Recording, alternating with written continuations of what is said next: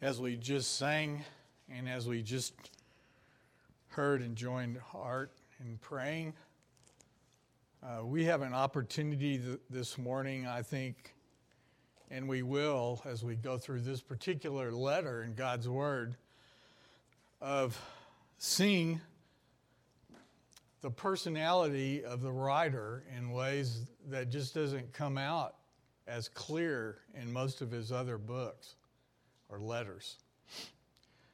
What Paul is doing here in the first seven chapters of Second Corinthians is defending his ministry with the Corinthians, to the Corinthians. And what's especially noteworthy today is how he goes from his defense of what he has been doing and is drawn immediately to the highest thoughts about his God that you can find anywhere in the Bible. It's like he, he talks about what's going on that disturbs him, which many of us have been doing in many ways. But he lets those thoughts carry himself up to the presence of God and be able to talk about who he is and what he has done. So, this is really really, really an encouraging passage. Paul had to respond to the accusations coming from some people in this Corinthian congregation. It was a terrible weight upon him that he talks about, about in several other places.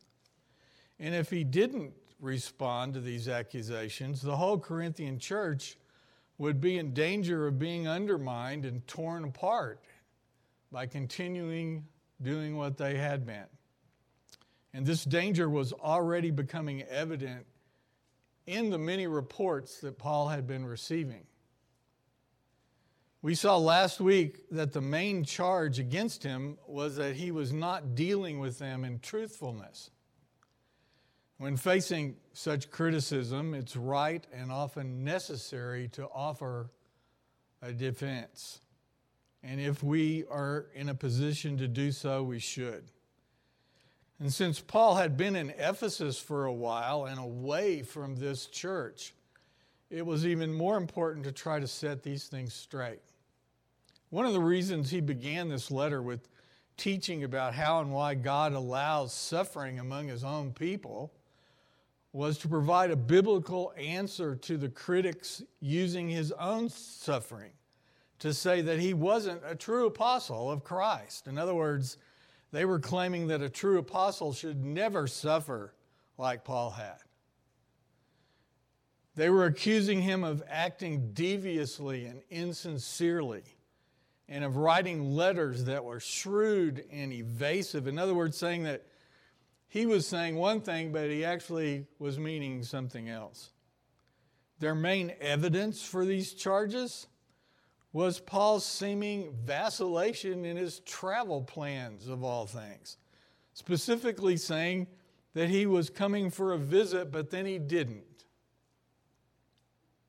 Last week, we looked at the first two parts of Paul's defense to these accusations his defense from his own conscience being clear in verses 12 and 14 through 14 of chapter 1 and in verses 15 through 17, his defense about his travel plans not being written in stone, but instead, as he wrote back in 1 Corinthians 16 7, being based on the Lord's will. If the Lord permits, he would go here and there. Well, today we look at part three of his defense, and that is his own integrity in verses 18 through 22.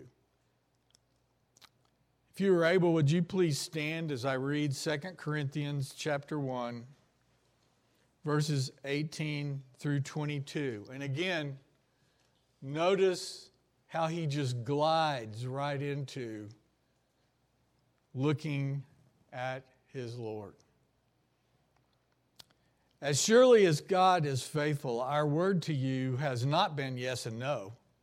For the Son of God, Jesus Christ, whom we proclaimed among you, Silvanus and Timothy and I, was not yes and no, but in him it is always yes. For all the promises of God find their yes in him. That is why it is through him that we utter our amen to God for his glory. And it is God who establishes us with you in Christ and has anointed us, and who has also put his seal on us and given us his spirit in our hearts as a guarantee. This is the word of the Lord. Thanks be to God. May be seated. Well, the third part of Paul's defense is his own integrity in these verses. And did you notice as we read this passage that what Paul says here and how he says it is kind of striking? Paul's defense is does it seem very solemn to you or does it seem almost irreverent and arrogant as we read that? Be honest, think about how you just reacted to these words. You see, if Paul is not telling the truth, what he says here would be, would be over the top. Why? Because Paul is linking his integrity and truthfulness to what? To God's truthfulness. You see, Paul grounds his own claim to truthfulness on the faithfulness of God Himself. In other words, Paul uses himself and God's work in him as an illustration for the Corinthians that points to God and who God is. He's always, even in the middle of defending himself, thinking of how to minister to these people, even as he writes. And this means he was as certain as a person can be certain that he had been truthful with the Corinthians. His integrity was a reflection of a characteristic of God that should be seen in every one of us as Christians as we grow in Christ. Another example of the way Paul illustrates the character of God being reflected in his people is in another letter Paul wrote. Actually, it's in several others, but one especially helpful one is in Philippians chapter 2, verses 4 through 11. And I'm going to read this, and notice as I read how Paul instructs the Philippians to think humbly. And he says, This mindset, thinking humbly and living humbly, is yours in Christ. And then he gives one of the most powerful and beautiful descriptions of Christ in the whole Bible. Philippians 2, verses 4 through 11. Let each of you look not only to his own interest, but also to the interest of others. Have this mind among yourselves, which is yours in Christ Jesus, who, though he was in the form of God, did not count equality with God a thing to be grasped but emptied himself by taking the form of a servant, being born in the likeness of men. And being found in human form, he humbled himself by becoming obedient to the point of death, even death on a cross. Therefore, God has highly exalted him and bestowed on him the name that is above every name so that at the name of Jesus, every knee should bow in heaven and on earth and under the earth, and every tongue confess that Jesus Christ is Lord to the glory of God the Father. The thinking or thoughts of the Apostle Paul easily and often and quickly moved to Jesus. Many think, I agree, that this is his most noticeable and featured outlook as a Christian. He was Christ centered and has been correctly described as a Christ occupied man. This can be seen in all of his letters in the New Testament, but especially in those parts where he opens his heart as he writes and instructs and encourages people. And here in 2 Corinthians chapter 1, verses 18 through 22, Paul zeroes in on the faithfulness in and through Christ. To him, God's faithfulness to him, as he was literally putting his life on the line regularly for his Lord and Savior in a very hostile world. Paul's sufferings as a missionary did not prove that he was not really Christ's apostle. He had not acted deviously and insincerely when he was with the Corinthians. His letters had not been shrewd and evasive, and his travel plans did not reflect a selfish agenda. Instead, his sufferings mirrored someone else's suffering that he worshiped Christ, the Savior. And those sufferings worked to comfort the church as they suffered also, because he could identify with them, just like Christ identifies with all of his own as we suffer. Do we ever think like that? His behavior while with them was straightforward and honest and encouraging and instructional and exhausting, but necessary reflecting how Christ deals with each of us and all of us. And what seemed like that yes and no at the same time in Paul's teaching and instructions was anything but. These people were living in a culture in which they were confronted with all sorts of competing philosophies and affections and complications and, and circumstances situations much like what we're beginning to face 24 7. We can identify with these folks. So there were many complications to work out as teaching and discipleship took place. This seeming vacillation in Paul's traveling plans to the Corinthians was instead an example of how God works out his will through his servants in ways that we may not expect.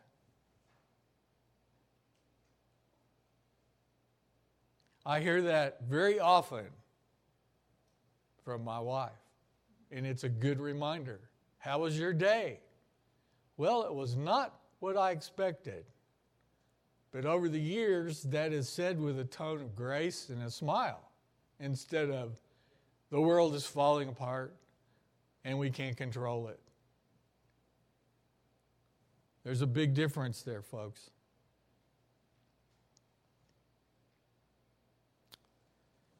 In verse 18, we read, As surely as God is faithful, our word to you has not been yes and no. Now, did he just write that to be look spiritual? Absolutely not. Let me emphasize it again. As surely as God is faithful, our word to you has not been yes and no. If their word to the Corinthians has not been a conflicting yes and no, well, what was it? Or what has it been?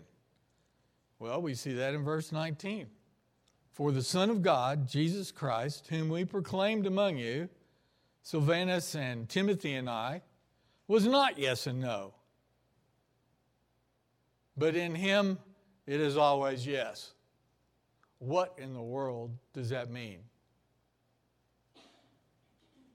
Here, Paul first reminds the Corinthians that he wasn't the only one proclaiming Christ to them. He includes his two helpers, very special men who had their own calling to help Paul and be missionaries in this rough world that they lived in. God's faithfulness in Christ was also taught by Silvanus and Timothy, and this is confirmed in Acts chapter 18, verses 1 through 5, too.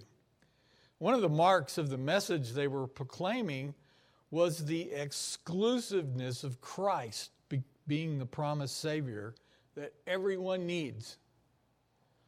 Why do we need to remember this? Why do we need to remember this? Because they were not just offering another philosophy or presenting a way of living victoriously or instructing people on the principles of fulfilling your dreams or how in 20 steps to have a wonderful family and save all your money and get what you want or setting up a new and more attractive religious group. A group maybe that the Romans wouldn't bother All this is going on today, is it not?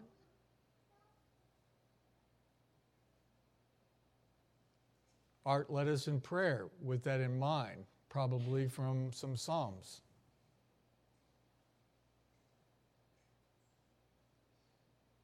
The exclusive answer to empty hearts is only Christ. Nothing else even comes close to working. Many have observed that when Paul uses the term Son of God, it's usually in the context of a noticeably elevated writing style, which is doing what? If it's elevated, means it's exalting Christ instead of just teaching something that's interesting. As Paul has turned his thoughts upon Christ, as he writes this defense, this is certainly true here, for he continues to describe more and more of the divine character. He just started verse 18 by putting the focus on God's faithfulness, which we need to pay attention to. As surely as God is faithful, and this tells us that God is totally pure and reliable.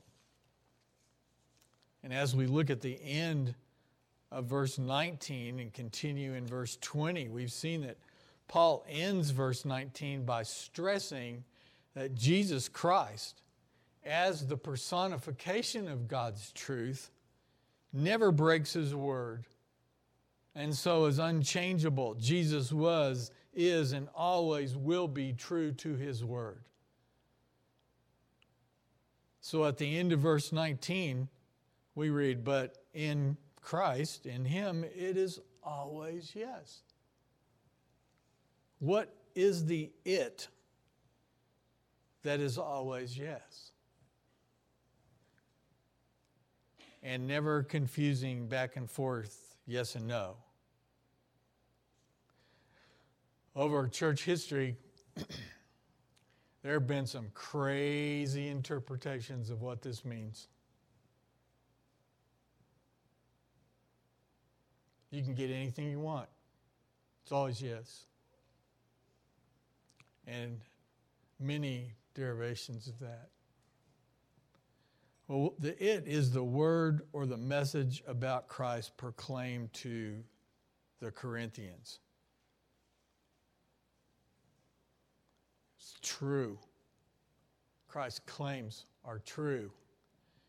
And something else important to note is that Paul also saw Christ as the proof that God is true.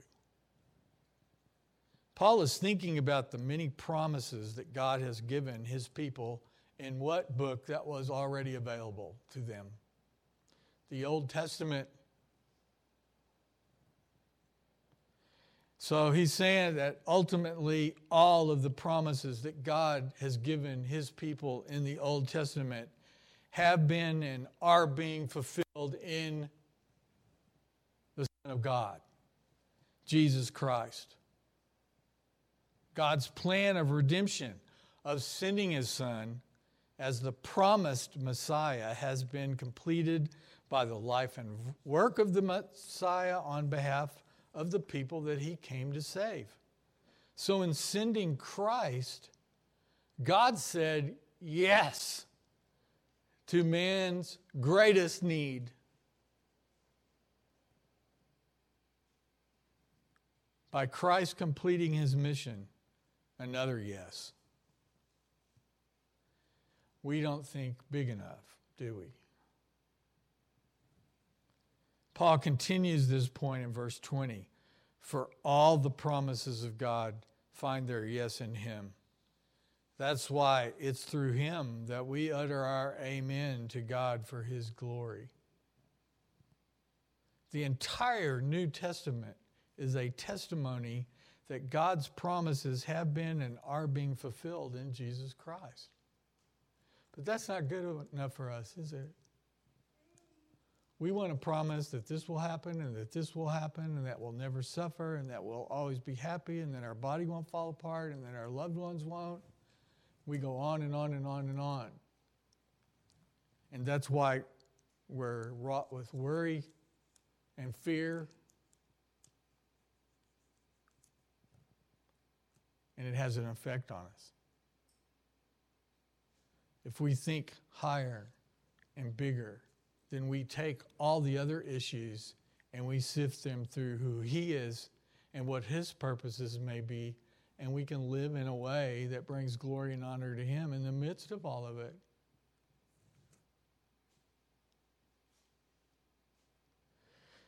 In Paul's missionary journeys, if he healed or was used to heal somebody, or there was some miracle that God had let him do as his apostle? What was, what was the automatic reaction of some of the most ungodly people on the face of the earth? How did you do that? I want that. Can I pay you for that? I'm following you for however long until I learn how to do that.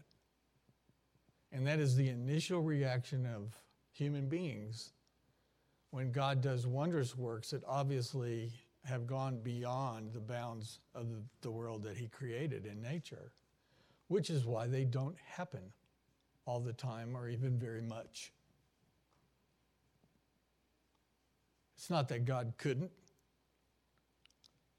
If we did that, every one of us had that kind of answer and that victory in every area of everything, we would never die and who wouldn't want to be a Christian? Because they get what they want, which is not usually the eternal things that God wants, which is bowing before Him. That's why we've got to go through this. We are not going to go poof and get out of it. And even going through this,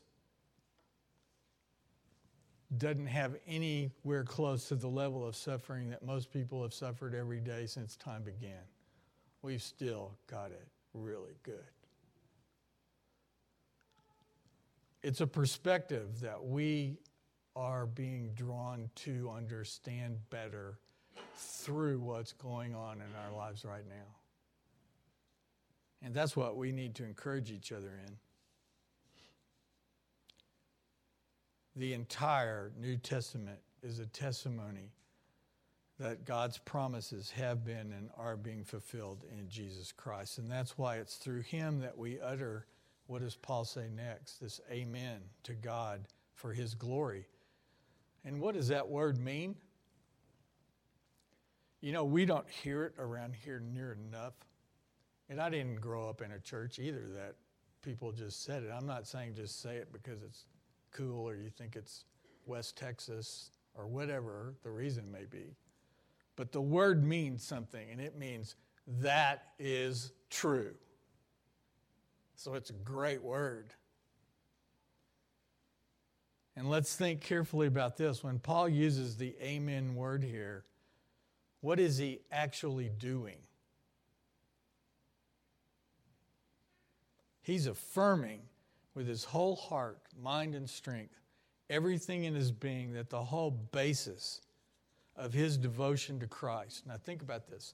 The basis for his devotion to Christ is God's own devotion to fulfilling his word of promise. It's not something we muster up in ourselves.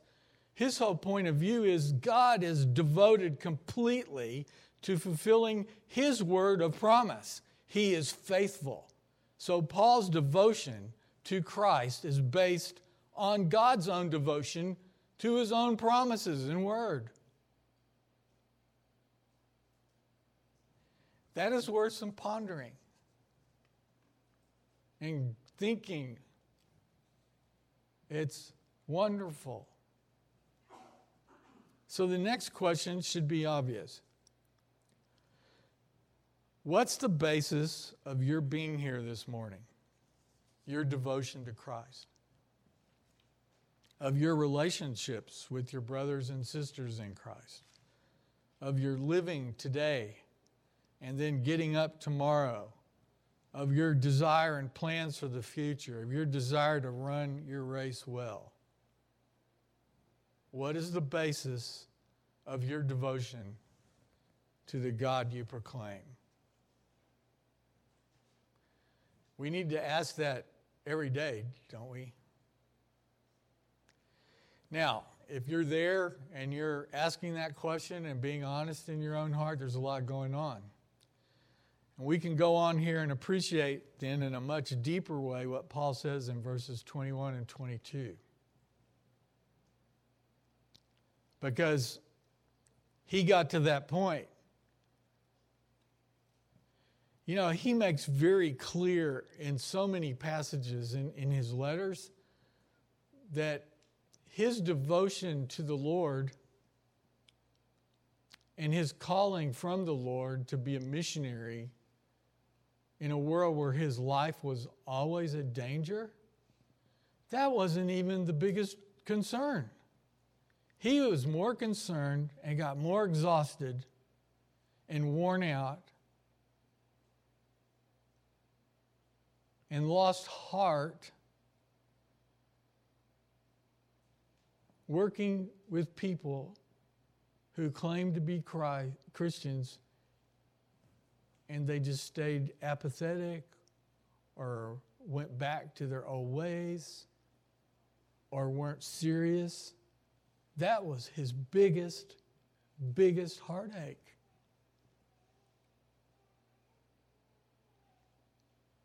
And we need to grasp with that and realize how important that is to, to note. Verse 21 says, And it is God who establishes us. Now, this is, look, it's God who establishes us with you in Christ. Catch that?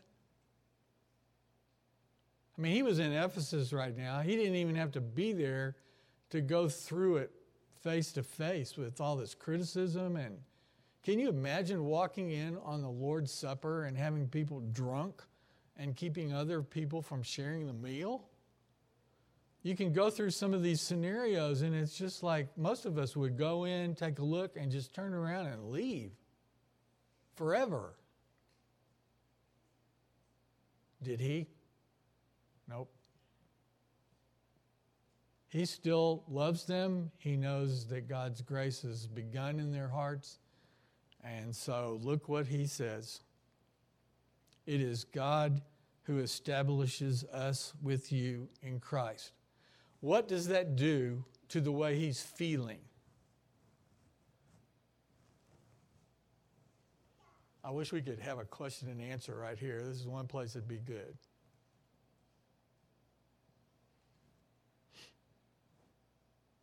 He still wants to be with them. And he takes it back to what God has done in them to go, well, I'm not just going to put up with them. I mean, our church is big enough, even being this small, that we can stand on the opposite side of wherever and stay away from people that really bug us or that are doing crazy things that we don't think is too wild and nice. But he jumps right in. Who establishes us with you in Christ. He's saying that God put us together. He made us Christians and put us together. This is His design. We didn't have a survey that says, Would you like to be here? And then we vet you and we go, No, you don't, you're not this personality type. You've got these issues. You're not this economic level. You're not this social thing. You're not any other thing. It's not the way it works. So if we start here, what does that do with your feelings? It takes care of them. You trust Christ? He joined us together? Go for it. Enjoy the differences. Enjoy the some grow fast, some grow slow. Most of us go through all that different times in our lives. And this is how we live together with this as our cornerstone. Christ is our cornerstone. The word establishes means to strengthen or confirm or make you stand firm, and it is in the present tense. It's the, there's four participles right here, and the first one is in the present tense and it goes on, and the rest of them are in the aorist. That means it's already been done. So look at this. In other words, God's continuous strengthening of believers in their faith and his progressive enriching of their knowledge in Christ is what he is talking about. We don't even have to think about is God with us? And does he care about this? It's already been established. And it's going on now right now, no matter how we're responding to God's word or what's going on in your family or who you're concerned about, God is establishing you more and more in Him with the people that He's put you with as believers.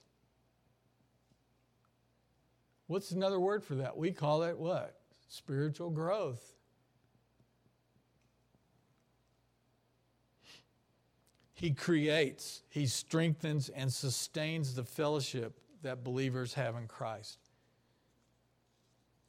And this is important. We're going through all this missing and looking weird now. I mean, this is really weird looking from up here. Some of you are more colorful than others. Some of you have designer masks. Some of you just white and blue is fine there's so many things that we can giggle about. But he sustains the fellowship that we have in Christ. And he gives us ways to still care about one another when we can't see each other as much as we want. And we need to look at that part of this spectrum and not the other half, where we just lose perspective immediately. He's on his throne. There's things that we can accomplish like this that we couldn't accomplish being all crazy together all the time. And we need to explore what those are and how to minister, maybe how to write letters again. You know, strange things like that. Now, even though there were reasons many of the Corinthians were a mess, would you agree? Yes, they were a mess. Paul still affirms that their characters were being changed by the actions of God through his word. That was the basis of his ministry. We become reliable ourselves by relying on the supremely reliable Word of God. Isn't that a great quote? Had to put that in here we become reliable ourselves by relying on the supremely reliable Word of God. Now, the rest of these key verbs, as I said, are in a tense that indicates what has already taken place at conversion. Verse 21, the last half. And it is God who has anointed us Anointed has a service oriented context. In other words, meaning that when someone was anointed, like in the Old Testament, it was a sign that their equipping for some kind of service or task came from God and not from something in themselves. Remember, too, that Christ actually means what? The anointed one. So we are actually and initially anointed to serve in ways that remind us of or reflect his devotion and willing submission to God's will and purpose. Is that possible? Yes, I think it is. He's combining these thoughts. Of course, we're not anointed to be the Messiah, but what he's saying was when he calls you to himself, it's with a plan. He made you a certain way, and he's got something in you that he will use as you trust him to make it happen. Some unique way to minister to people. Thank goodness we are not all alike. And you people sitting out there that have several kids, I know, because I was one of them at one point, where you go, I am so glad that each of my kids is not exactly like one another. I would be stark, raving, crazy lunatic if that was true. But what do we do? We go, well, they don't do this and this one doesn't do that. Instead of enjoying the differences and shaping that, getting ready to shoot that arrow off so that when you leave and they come back when they're adults, they actually may like each other. And they may provide fellowship in your home that you can't even believe is happening just because they've grown up with different in different ways with different purposes for God to use them. It's kind of a picture of how he does the church as well. So this is a sign that their equipping for some kind of service came from God and not from something in themselves. Now, this may also imply that our service can only be fulfilled in that fellowship with Christ, which our union with Him makes possible. That's a lot to think about as well. Equipped. Established with you in Christ. Verse 22, we then read, besides being established and anointed, and who has also put his seal on us, his seal of ownership and authenticity is on you if you are his. It's cool to see kids when they hear this, they start looking in the mirror. Okay, where is that? Is there a mark somewhere?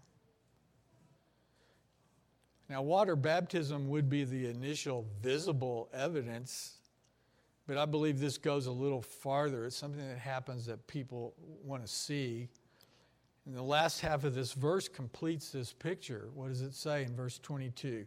And God has given us His Spirit in our hearts as a guarantee.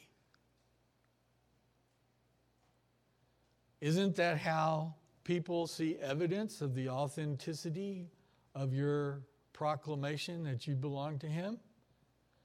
Which means when people that profess Christ are living in a manner that does anything but profess that someone is their Lord, they're doing what they want to do, how they want to do it, that raises a whole lot of questions. We need to know this that He's given His Spirit in our hearts as a guarantee. And that's why the Holy Spirit is list, listed here next by Paul. His indwelling of every believer happens at conversion. It's not something you may even know He did, but He comes to dwell in your heart.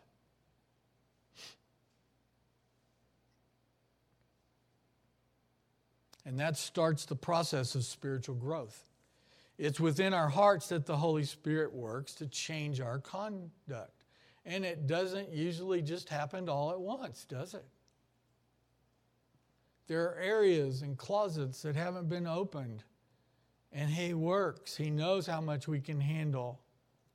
and when to make things evident so that we can address them and learn to trust Him. Now, Paul has a parallel passage of this particular notion that uh, is very helpful, and that's in Ephesians 1, verses 13 and 14. It's at the beginning of that letter. And it helps clear up some questions that we may have here. There he writes, In him you also, when you heard the word of truth, the gospel of your salvation, and believed in him, so, see that? When you believed in him, you were sealed with the promised Holy Spirit, who is the guarantee of our inheritance until we acquire possession of it to the praise of his glory. Now, most of these words here in our letter are actually words used in commerce, in the commercial world, legal statements. Guarantee is one of those words. It's a commercial word uses, used here by Paul that he likes for a reason. It means a deposit. You have been bought. The first deposit is the Holy Spirit. It's the first installment that ensures the following installments will follow. So, Paul has used a word used in commerce to communicate a very important Christian term and idea. We are bought, we belong to Him. And the Holy Spirit is given as a guarantee, his guarantee. So not only was this implying a legal pledge by our faithful God, but it's also what? A foretaste of what is to come. We don't get it all now. We want it all now, but we don't get it all now. But it is what we can hope in because it's a certain hope, and God is faithful to keep his promises. The Holy Spirit is given to us to dwell in our heart, and that is quite amazing to realize. In fact, coming up later in this book, I almost think he saves this. You know how you save something just mind blowing enough for the right time?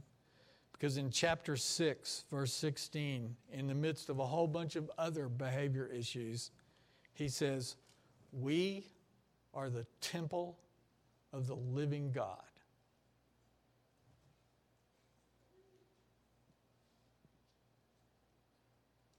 That's both scary, almost unbelievable, and too good to be true. That God would reside in our hearts in the person of His Spirit. Puts a whole different perspective on every day of the week. I can only really say one thing about all these incredible truths just here in this short couple of verses that inform me of who I am in Christ because of Christ and God's faithful plan to save an undeserving sinner like me. And the word is right here in our text. Amen. To you, O Lord, be all glory. Let's pray. Oh God, we confess that we, we do not think consistently enough ever about who you are why you sent Christ, how need we are, how you met that need in Him, how you've turned our lives into having a real purpose with eternal ramifications, that you've blessed us no matter where we are, no matter how alone we may feel, no matter what our situation, you are with us. You literally live in us. That you have given us a purpose and anointed us for some special purpose that nobody may even see, really. There's so many ways that we can minister to one another. But Lord, knowing that and that we belong to you should be more than enough for us to get up every day. Thank you for that day, knowing that you will accomplish your purposes through us, even if it's one of the toughest days in our whole lives, that you are with us, you are walking with us, you're inside of us, and you will get us through it. And Lord, you will bring us to yourself at the end, and we will understand all the purposes and meanings and plans and your doings, and we will be in a state of wonder and awe as those things are made plain when we spend eternity with you. Oh God, give us a realization and an encouragement in the hope that we have in Christ.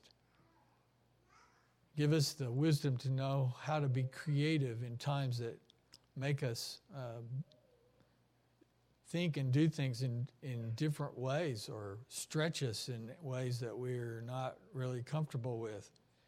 And thank you that as we do that, as we trust you, that we'll see your growth and, and know your presence even more deeper than, than ever. And it's in that regard that we can say amen to you, O Lord of all glory, for your glory. We love you. We thank you for sending Christ for us. It's in his name that we pray. Amen. Please stand for our benediction. I'm figuring that by October, every one of you will be saying this finally. The grace of the Lord Jesus Christ and the love of God and the fellowship of the Holy Spirit be with you all. Amen. You're dismissed.